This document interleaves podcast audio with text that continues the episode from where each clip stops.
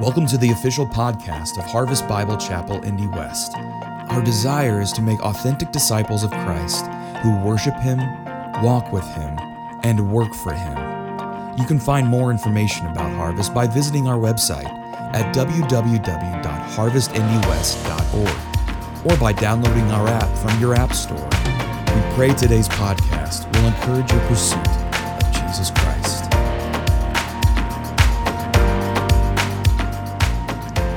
take your Bibles, if you would, and go to Psalm 119. And uh, we're just going to cover the entire chapter this morning. So settle in.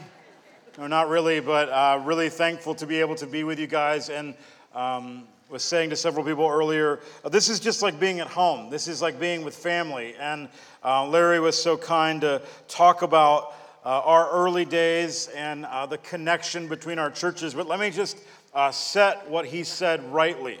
Um, our church wouldn't exist if your church didn't exist. Um, early in the life of the church, you guys already had a core group going. Our core group was growing, and our church launched. And literally, um, people that are still going here to Harvest Indy West came over and were helping us run children's ministry, and were ushers in our church. There has just been a sweet partnership from the very, very beginning. And this just feels like being at home today. It feels like uh, preaching to family, and so very, very grateful. Let me also say this about your pastor.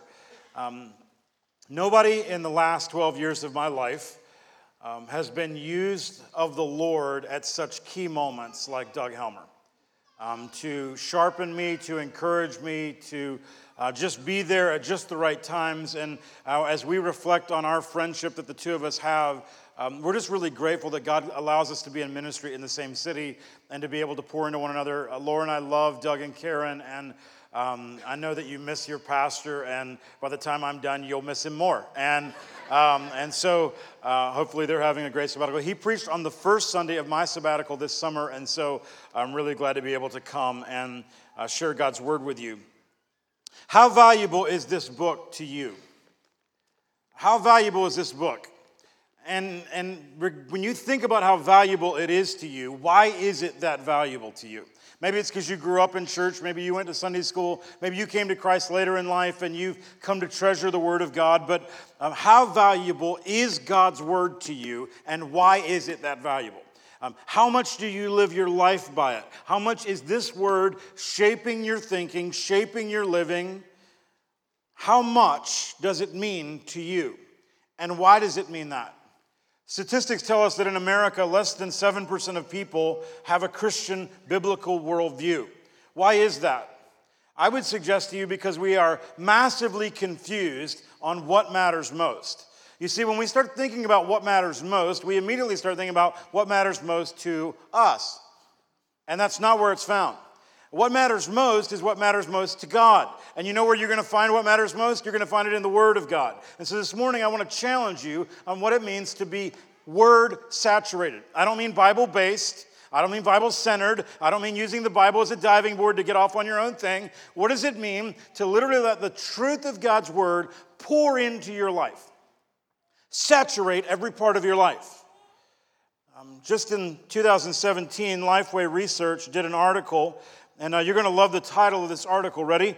Americans are fond of the Bible. And to that we would say, Amen.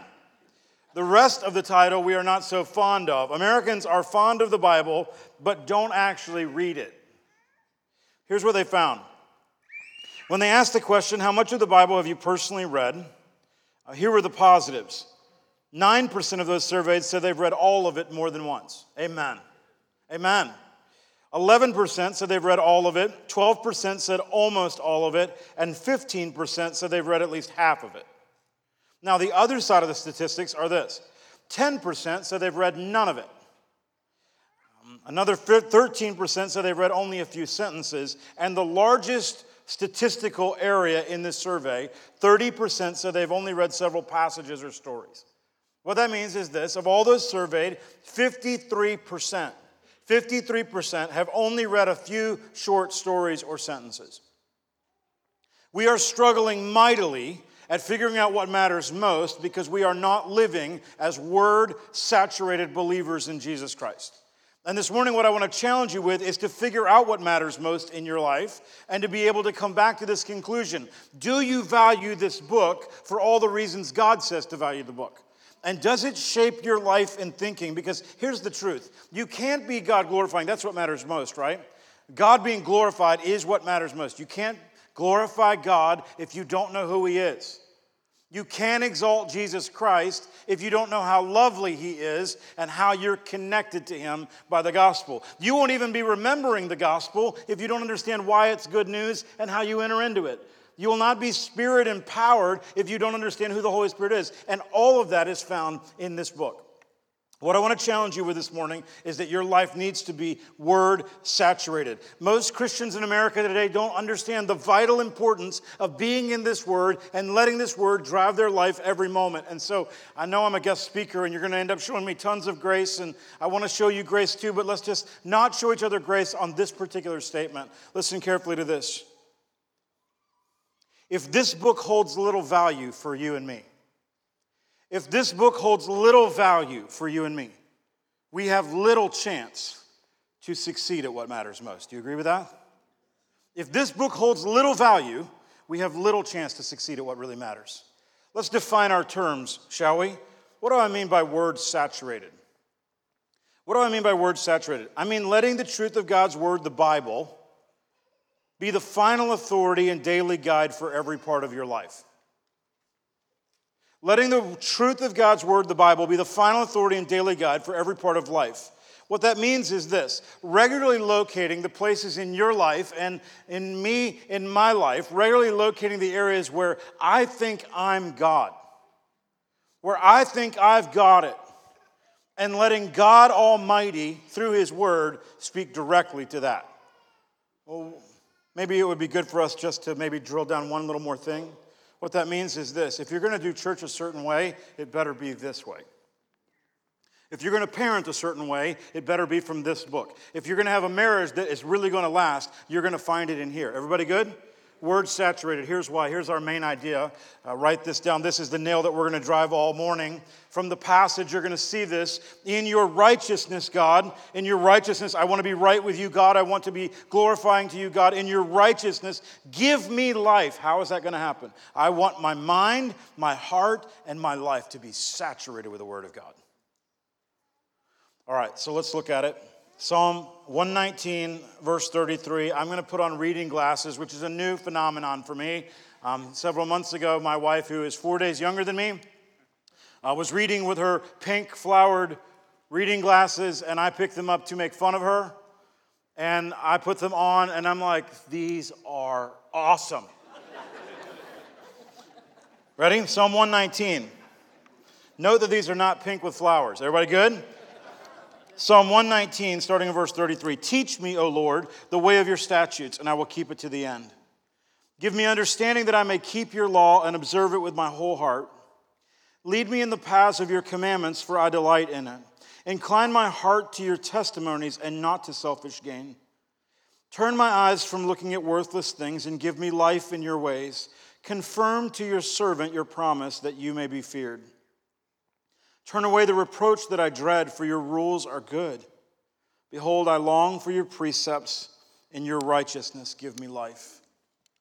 Now, what you will find is this if you're going to live a word saturated life, you have to take in the scripture. And before we jump down and begin giving you some main points, might I just say, um, and from the sake of teaching, three things have to happen whenever you're taking the Bible in. Maybe write these three things down. You have to come to a point of knowing. Okay, you have to know, you have to understand the scripture. Your mind has to be affected somehow. Okay, you actually have to bring in the content. It's possible for you to know something or know something about something and not really know it, namely God. It's possible for you to know about God, but not to know God. Okay, it's, and you need to have a knowledge, you need to understand the scripture. That then leads to a crisis of belief, a crisis of submission. And there has to be a submitting to the scripture. If your life is going to be word saturated, it starts with your mind being challenged with the truth of scripture, and then it gets to the issue of the heart. Are you going to prioritize the scripture in your heart? And then it gets to this you have to apply it.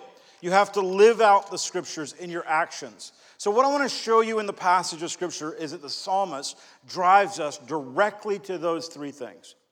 Ready? Here's number one. If this is the desire of my heart and the prayer that would echo from it, here it is I want a word saturated mind. God, I want to understand your truth. Look at verse 33. Teach me, O Lord, the way of your statutes, and I will keep it to the end. Give me understanding that I may keep your law and observe it with my whole heart. If I want a word saturated mind, it starts in verse 33 and verse 34. It starts with a posture of teachability. What do I mean by that? Okay, the posture of teachability is the willingness to receive. You're like, Brian, where do you get that in the text? Where do you get a posture of teachability? The first words are teach me, right? Teach me, and then it says in verse 34, give me. Note this posture to receive. We've been working with our children for the last several months in fact, their entire life on, on having a posture to receive instruction. Literally, do you have the posture to hear me? Because, kids, I'm like 30 something years older than you. Um, I've gone to college. I have a seminary degree. I've lived a little bit more of life, and I'm just trying to speak into how you're folding your shirt. Do you have a posture to receive? Okay? I wonder how many times God would think that about us.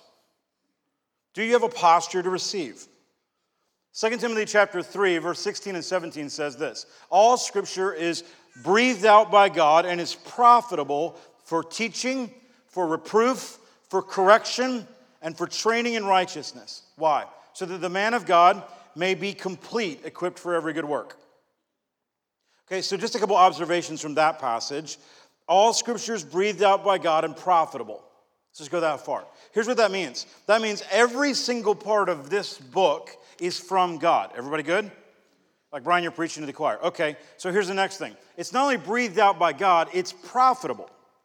So, like when you're locked down in Deuteronomy in your devotional time, and you're like, ugh, Mosaic law, it's profitable. Like, I don't know how. Well, it's profitable in one of four ways it's profitable to teach, it's profitable for rebuke or reproof. It's profitable for correction or for training. It's all profitable. It's all profitable. Okay, what are each of these different things? Well, Scripture being profitable in these four ways means that Scripture is essential to drive us to righteousness because that's where maturity and completion is. Okay, so we are taught what is right. We are rebuked or given reproof when we're not right. We're corrected so that we get right, and we're trained so that we stay right. This is what God's doing in our heart. Okay, and I don't know about you, but like parents, we're trying to build this with our kids. We're, we're trying to do it this way. We've started to differentiate the difference between instruction and correction. Okay, so I'll say to my boys, I have twin boys, twin 11 year old boys, which totally explains why I'm bald, right? Okay, um, and I'll say to the boys, this is not correction, this is instruction. I'm trying to teach you something. What I'm trying to go after there is a posture of teachability in their heart. I'm instructing you. Okay? Now, after the instruction has been ignored and there is not action on that point, I will say we are moving from instruction to correction. Okay? And I want to correct what the problem is. Usually there is a reproof that is the bridge between the two. Parents, can I just speak to you for a moment? If you stop your parenting at the rebuke, you're leaving it short. Go ahead and help your kids understand. I want you to have a heart that is postured to receive. And what it means is, God, I'm willing to listen to, I'm willing to receive your word and your truth as you teach me, as you rebuke me, as you correct me, and as you train me. God, I have a posture of teachability. Listen, teach me, give me understanding. Now keep looking. Teach me what? The second thing you're going to see here is not just a posture of teachability, you're going to see the content of truth. Teach me, O Lord, the way of your statutes. Give me understanding that I may keep your law. Now, notice here, there's two different terms being used the idea of God's statutes and God's laws. We have statutes in our city today. These are things that are prescribed to bring order. Okay? And if you violate a statute of the city, you'll get like a ticket. Okay, like for instance, one of the statutes of the city is on Rockville Road, it's supposed to be 45. Now, this morning, as I was going near 45 down Rockville Road, there were people passing me. They're not understanding the concept of a statute, okay, that it's prescribed for a reason. What's this talking about with law? Well, clearly, this is written to those who would have understood the word law differently than we understand the word law. Okay? And in their mind, whenever they saw the word law and God's law, it would point them back to the idea of the Mosaic law. And it's like sometimes you're reading in your devotions the Mosaic law, and you're like, what in the world is this in here for? All these rules, all these different things. Did you know God actually told them what it was for? Leviticus 19 2. That you would be holy as I am holy. And I believe that in America today and Christianity, we have to get over our aversion to holiness. We have to get over the idea that anytime a pastor talks about holiness, somebody immediately screams out legalism. Okay, and we have to understand that what God is interested in is changing us from the inside out completely so that our position of righteousness and our practice of righteousness would absolutely match. That's what he's going after. And it is a posture of teachability that then takes in the content of truth. Secondly, I want you to notice there in that passage that it is not truth that belongs to us. The statutes and the laws are not ours. Do you see that? Listen, teach me what? Your statutes. Give me understanding according to your law. It belongs to God. This is so important. If you want to glorify God in your life and you want to go after what matters most, you have to be going after what matters most to Him. And the psalmist is wanting us to walk in the way of God's statutes. I don't just want the knowledge, I want to walk in them. And so keep looking. This posture of teachability, which content of truth is poured into, has the goal of application. Look at verse 33. Teach me, O Lord, the way of your statutes and underline this or circle this or put a bracket around it. And I will keep it to the end. Verse 34 Give me understanding that I may keep your law. See that? So here it is. Here's what we see so far. This idea of having a mind that is word saturated, it starts with this. I have a posture of teachability that you pour the content of your truth into with the goal of actually having it change me. There's a goal in mind. I want to act on what you've shown me to be true. I want to keep it to the end. I want to keep your law and observe it with my whole heart. And it's so interesting here in the psalmist. The psalmist is writing about the heart constantly throughout the book. Okay, and I love this because it opens the door to this great observation that the renewal of the mind leads to the transformation of the heart. But I would tell you that you will not be able to keep what you do not know. You can't keep what you do not know, and you will not keep what you do not believe. You will not have confidence in it if your heart isn't changed by it. Can I illustrate that? A couple years ago, Laura and I went to Six Flags in Chicago for our anniversary weekend. How many of you have ever been to Six Flags in Chicago? Okay, Six Flags in Chicago is a very old amusement park, and they have a bunch of old rides, and then they, they've brought in some new ones. And the new ones are clearly made for smaller people. Because after I waited two hours for the Superman ride, I got to the I got to the little hut that you that the joy of life gets drained in. You know what I'm talking about? Okay, and, and I get there and I'm gonna get on the ride that I've waited so long for, and I don't fit. Somebody in the early service was like, oh, and I felt good about that. because in front of God and everybody, it's clear that I do not fit on the roller coaster.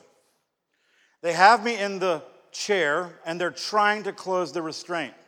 I'm like, yeah, you know what? It's not a big deal. I'll just go ahead and take the walk of shame and walk down the giant ramp that leaves. It's okay. And they're like, no, no, no, I think we can get it shut. I'm like, no, it's all right. If, if you can't get it shut easily, we're not going to try it. And so they're like literally not letting me leave. They're like, I'm pretty sure we can get it shut. I'm like, it's all right, I'll leave. It's okay. It's not a big deal. And they're like, no, no, no. And they called this guy over, and I promise you, this guy was 400 years old. And he looks like he hasn't seen muscles in years. And I'm looking at it and I'm saying, okay, I'm already like sandwiched into the seat, okay? But I'm like, there's not a chance in the world this guy's gonna get this restraint closed. So he looks at me and he goes, What's your name? I'm like, Man, don't try to pull the psychology on me. Just get it closed or not. And he's like, Well, tell me what your name is. I'm like, My name is Brian. He's like, Brian, I want you to look me in the face. I'm like, What? He's like, Look me right here. I'm like, What are you talking about? He's like, Look at me right here. I'm like, Why? And he's like, Look at me right here in my face. I'm like, I'm listening. I'm looking at you. I'm looking at you. And all of a sudden, he slams the thing shut and my arms are up. And I'm like, hey, this doesn't work. He doesn't even turn and look at me or respond. He just says, Take them. Now, what happens next is absolutely terrifying. And I'm not kidding here. This is actually like, this is probably the most, I, I was just afraid. The Superman ride doesn't ride like this, it actually flips you over on your chest. So here's the thought when you go out of the hut of joy that you were in, where the 400 year old guy just managed to get your thing closed barely, that's now the only thing holding you from certain death.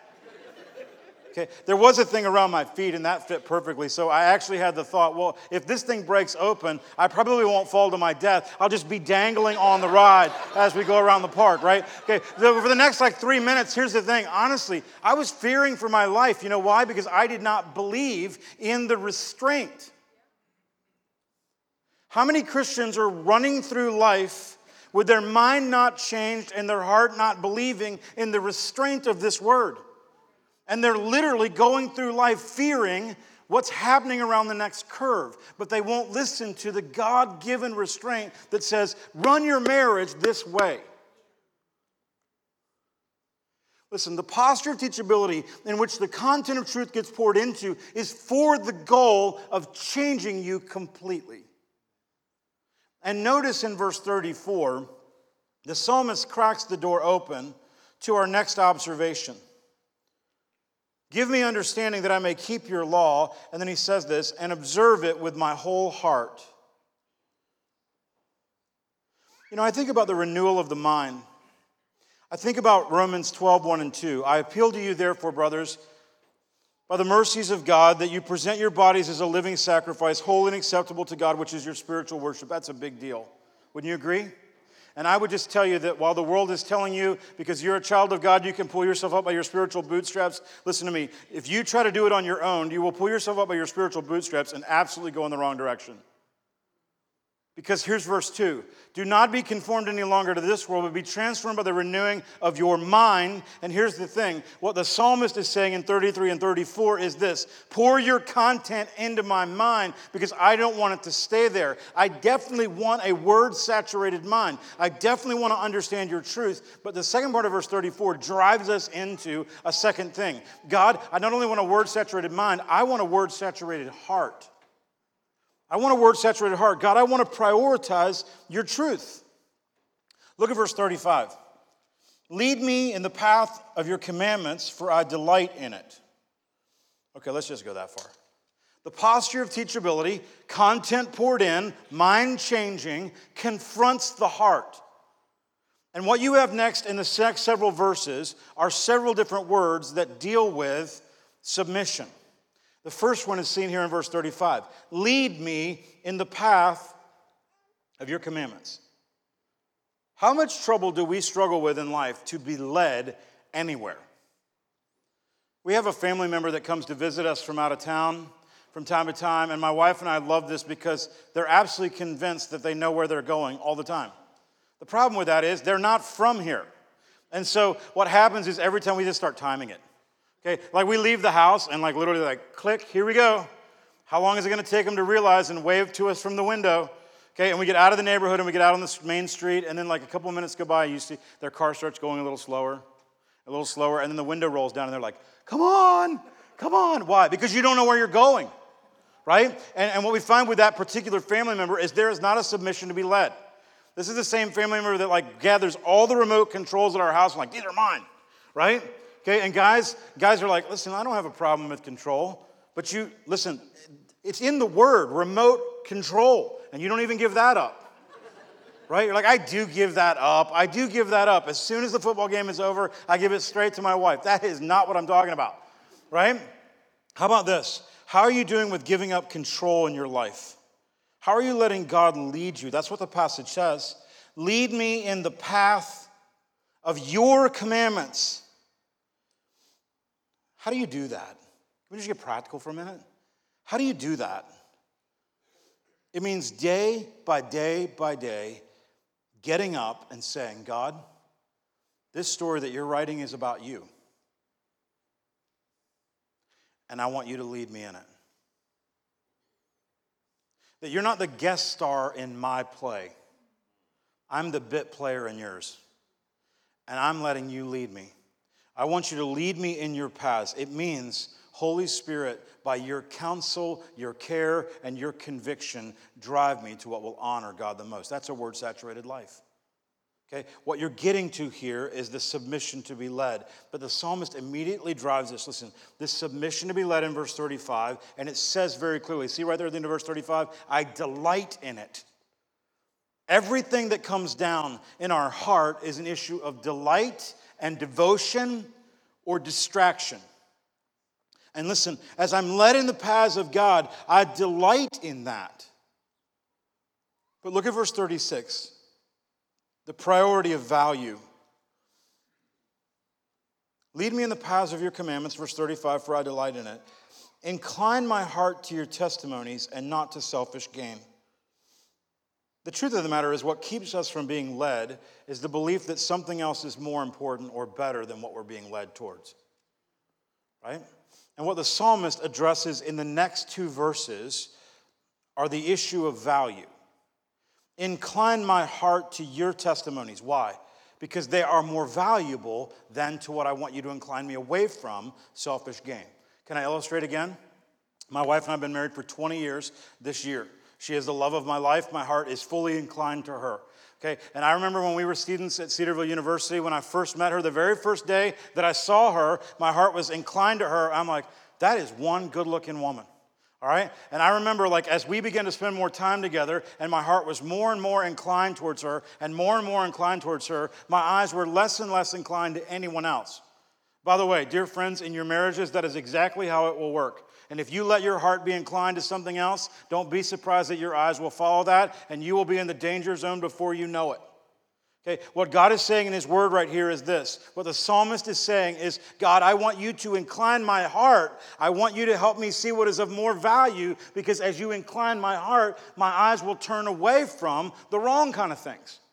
The selfish gain. Like, I want to, listen, this is a heart that is inclined. It's a heart that is submitted. I want to incline my heart to your testimonies, God. I won't naturally incline my heart to the things of God. I need God to help me with that. And the psalmist gets this right God, turn my heart towards the things that really matter and give testimony of you. And in doing so, I will be turning away from selfish gain. Also, according to verse 37, it also means I will be avoiding distraction. Look at verse 37. Turn my eyes from looking at worthless things and give me life in your ways. Now, what is that? When I see worthless things in the text, what I think of are like depraved, horrible things. Right? Do you see that? Like, do you read that? Like worthless things. That's what we think of. I turn my eyes away from horrible, depraved things. The only problem with that is that isn't actually what this text is talking about. Are there other texts in the scripture that definitely say, turn your eyes away from depraved, horrible things? The answer is yes, there are other texts, but this is actually different than that. And to let it be that actually takes away the sting of the passage that's done in the right way. Look again at the passage, verse 37. Turn my eyes from looking at worthless things and give me life in your ways. What he's saying here is this I want to avoid distraction. I don't think this is just talking about horribly sinful things that you shouldn't look at, although you should not look at those. I think he's talking about things here that are worth less than him. I don't just think it's talking about the horrible, sinful things. We know that's true. I think he's actually saying here is this listen, my heart needs to be so inclined to you that it actually turns me away from the things that are worth less than you. Um, I played catcher, I played baseball for three years. And there's a couple lessons I learned. Number one, if you can't hit, baseball's not for you. All right? I had a higher chance of getting hit by the ball than actually doing that in reverse. Okay? And the crazy thing about it is I played catcher. Like how you can figure out how to catch the ball but not hit it, I, I still don't know. Okay? Um, but I learned as a catcher, there's tons going on. There's tons going on. Okay, as a catcher, you're waiting for the pitcher to get comfortable. You're trying to give him signs on what to throw. Your manager's yelling in your ear for some reason. You're like, I, I can't even listen to that right now. Guy's gonna throw a ball at my head. Then the guy's trying to steal over here. And listen, there's tons of stuff going on. But in the moment that pitcher goes into the windup, there better be one thing going on. Everything else is worth less than the 100 mile an hour pitch coming at your face. Everybody agree? We need that kind of mindset when it comes to the things of God. It isn't that there aren't other important things, it is just that they are worth less than what matters the most. And that's what he's saying. Maybe we should get some application here. What distractions are keeping you from knowing God in his way? What distractions, what things that are just worth less? They're not, they're not without any value, but they're just worth less than knowing Him and living for Him. Maybe if I could suggest a few. Um, what about your crazy schedule? We have five children. Our youngest is eight, our oldest is 15, and they are busy. We go to lacrosse games, we go to cross country meets. Cross country blows my mind. Can I just tell you this? Who would pick that as a sport? Like, if you're like, I got an idea, it's a great sport for you. You're just gonna go run for like, I don't know, a while. I'm like, ah, yeah, no, I'm gonna not do that right? Like that's not really a sport. That's like punishment of a sport. Okay? And and so like my kids do that, and so we go all over for these cross country meets and stuff like that. And um, with five children, we're super super busy. We have a crazy schedule, and I'm quite convinced that my schedule isn't any less crazy than yours is. But wait a minute, in all of the crazy schedule, is it possible that I'm spending my attention and my time doing things that are worth less than knowing God and having my life saturated by His Word? Maybe a couple other things. What about if you're going from meeting to meeting to meeting? What about if you're caring about what someone else thinks about you? What about getting to the gym? What about needing to prioritize that hobby that you think is so important? Listen, those things aren't worthless. They're not worthless. They're not lacking in value. Wouldn't you agree with that? They're not lacking in value. They are just worth less than knowing God and having our heart inclined to Him. This is where the rubber really begins to hit the road. It's a point of priority and a point of submitting our heart to God that, listen, God, what matters most to you is what's going to matter most to me. And I want to find it in this book. And so I don't want to just have a word saturated mind, I want to have a word saturated heart.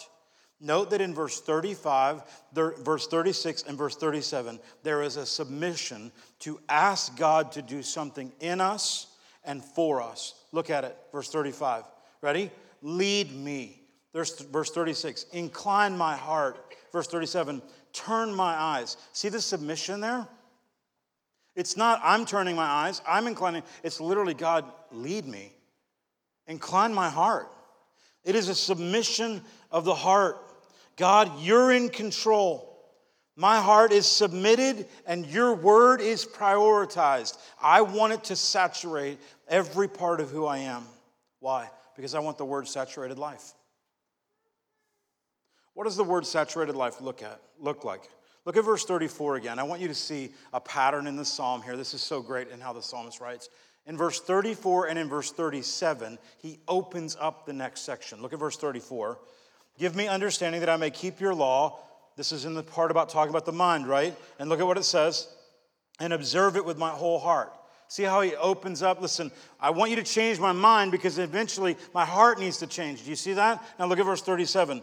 Turn my eyes from looking at worthless things and give me life according to your ways. See how he opens the door? Here's the thing I want a word saturated mind, I want a word saturated heart, and here's why. Because ultimately, I want a word saturated life. What does a word saturated life actually look like? As the mind is transformed, as the heart is changed, as submission is taking place, what does it then look like? It looks like, number one, fearing God. This is a life of fearing God. Look at verse 38. Confirm to your servant your promise that you may be feared. Now, I grew up in the church and I used to always hear this. Fearing God means having an awe and respect of God. It doesn't mean being scared of God. That's what I used to always hear. Okay? And the reason they tell kids that is because they don't want kids to be fearful of God in a scared kind of way, right? Like, God isn't the boogeyman under your bed that you have to be scared of. Everybody agree with that? Okay, and so for years it was like, listen, it doesn't mean scared, it means respect and awe. And in tons of places in the Bible, it does mean respect and awe. I just would have to believe that it's not an either or. Might I illustrate again? I am not a huge fan of snakes. Okay, in fact, I don't like them at all. I am genuinely fearful of them. A couple weeks ago, we were uh, sitting at a cookout with some friends of ours, and my two twin boys had gone down to the creek bed and they came back with a snake. And I didn't see it until they were standing right here. And they said, Dad, look, a snake. And I'm like, this is just outright rebellion. this, is, this is Calvinism point one, total depravity being displayed. Get it away from me before I kill you and the snake and everything included. Okay, now here's why. I should give you background to this. I'm not overly concerned with the, the, the snake from the creek bed in Indiana. I didn't grow up here. I grew up where there are copperheads and water moccasins and rattlesnakes. And so here's the deal things here could bite you and you get an infection. Ooh. Things there can bite you and you die. All right? And so here's what I can remember Copperhead at my feet do I fear you in the respect and awe kind of way? Yes. I back away from you in great respect for where you're at. Why? Because I am fearful and scared that you're going to bite me. Here's the thing I believe when it comes to the fear of God, we would do well to have a biblically well orbed view that actually has both. Why aren't we scared of a God who punishes sin? Wouldn't we crave holiness and live in greater gratitude when we understand how scared we should be of a God who punishes every single sin that ever exists. Romans chapter 1 verse 18 for the wrath of God is revealed from heaven, ready for this? Against all ungodliness and all unrighteousness of men who suppress the truth. Shouldn't that produce a right scared? And I would just tell you that I think the fear of respect and awe comes when the fear of being scared is in the right place. Because here's the deal when knowing that God's going to punish every sin, every bit of unrighteousness, and being scared of that, then automatically makes the grace and mercy of God shine when He's like, by the way, while you were still a sinner and definitely getting the wrath, I sent my son to soak up all of it. See, the fear and the awe, it comes. This is the life of being. Where do I find all the stuff about fearing God? I find it in this book. The life that is word saturated is the life of fearing God. What does he say here? Verse 38 Confirm to your servant your promise. Now it's interesting. We don't know totally who wrote Psalm 119, but I'm going to lean towards David, even though it falls outside of the typical Davidic Psalms. I'm going to lean towards David, and I think this verse actually talks about why. Confirm to your servant your promise. The word promise there is either yet another word for statutes, law, testimonies, truth, and it's either generic, and it could be any author writing that, or it could be David with one giant promise in his head which is this there will be one who will come from your line that will sit on your throne forever. And so here's what it is listen, confirm your truth.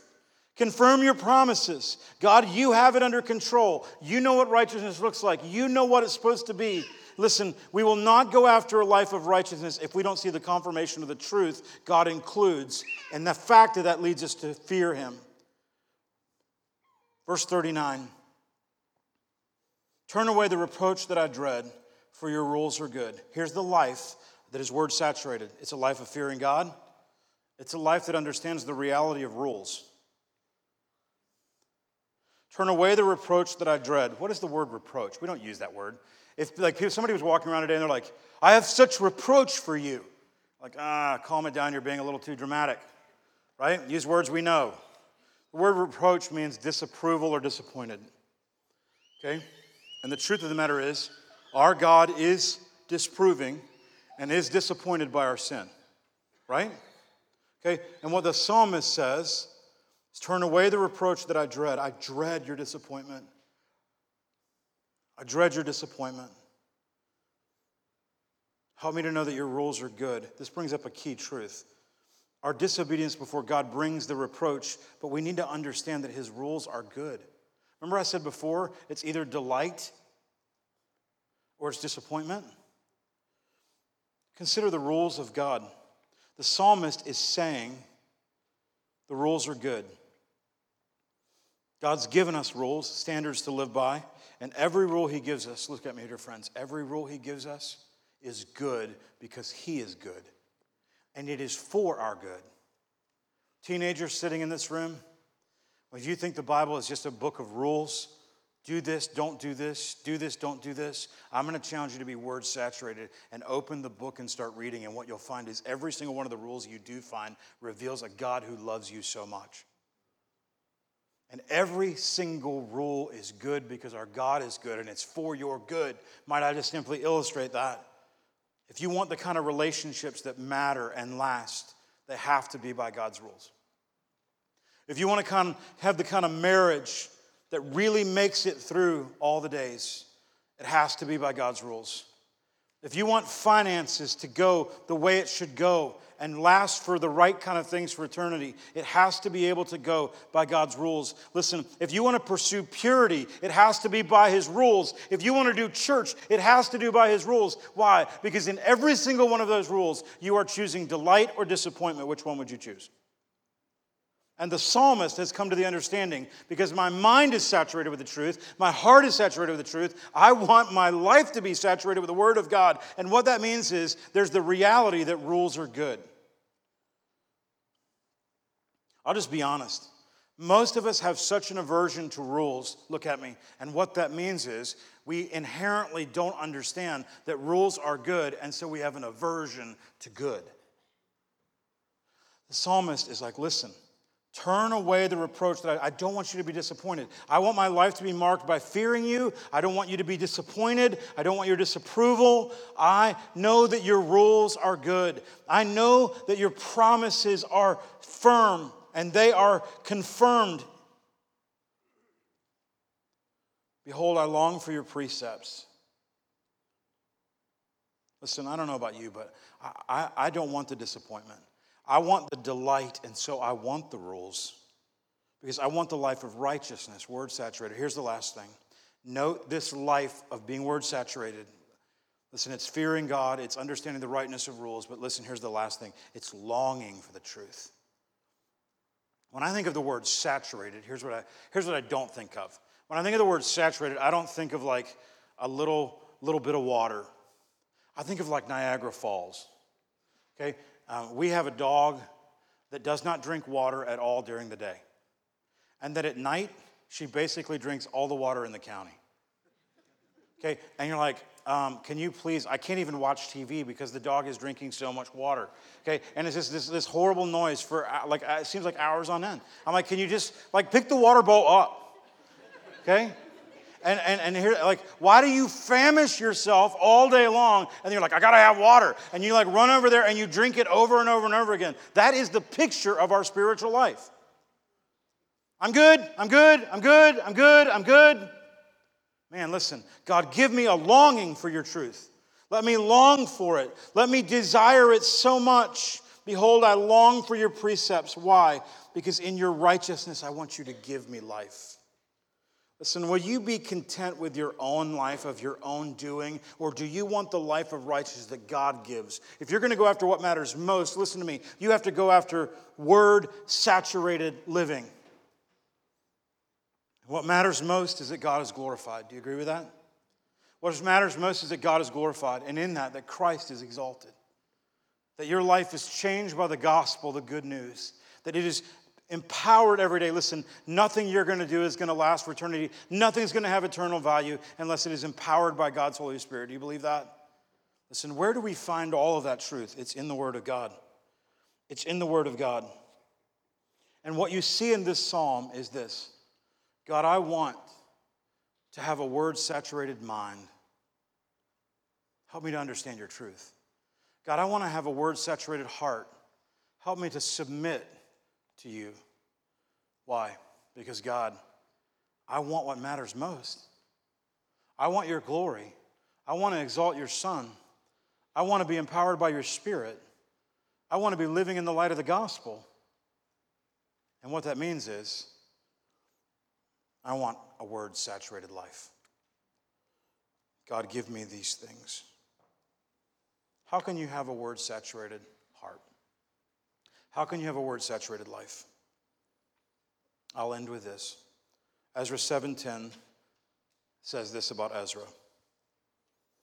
Ezra set his heart to study the law and to do it and to teach it to Israel. I think in American Christianity, we talk way too much about getting to the teaching. How about just simply this? How about just setting our heart? How about just in church this morning, not just agreeing with me? How about applying the Word of God? How about, how about setting the heart? How about before we leave this room, God, I need your rules. God, I want you to saturate my heart. God, I want to submit to you. The greatest truth of the scripture is this that every page points to Jesus Christ. And you cannot, you cannot have eternal life by your works. But God loves you so much, and this is what this book reveals that if you're in this room today and you don't know Jesus, that God loves you so much that Jesus came and died on the cross, paid for all of your sins so that you could have eternal life. The wages of sin is death, but the gift of God's eternal life. That's what this book reveals. And if you're here today and you don't know Jesus Christ, your step towards word saturated living is setting your heart and giving it to Jesus. For many, many of you in this room, listen, you've given your heart to Jesus Christ. But how about this? How much does this book mean to you? How much of your life is it driving? How about today, setting your heart? God, I want a word saturated mind. I want a word saturated heart because I want a word saturated life. And I'm going to nail that down. Let's pray together. God, thank you for your word. You tell us that your word never comes back void. So, God, I pray that you would, by your Spirit, bring counsel and care and conviction. That in this moment, while I'm praying, God, that you would allow us to not just come to church and agree, but that we would come with a desire to be changed. And that we would be like Ezra, who the word says was pleasing in your eyes. Because he lived a word saturated life, that in this moment, that we wouldn't be thinking about a hundred other things, we would just be thinking about this thing. God, we want to set our hearts to what matters the most, to glorify you. And what that means is we need to be saturated with your truth.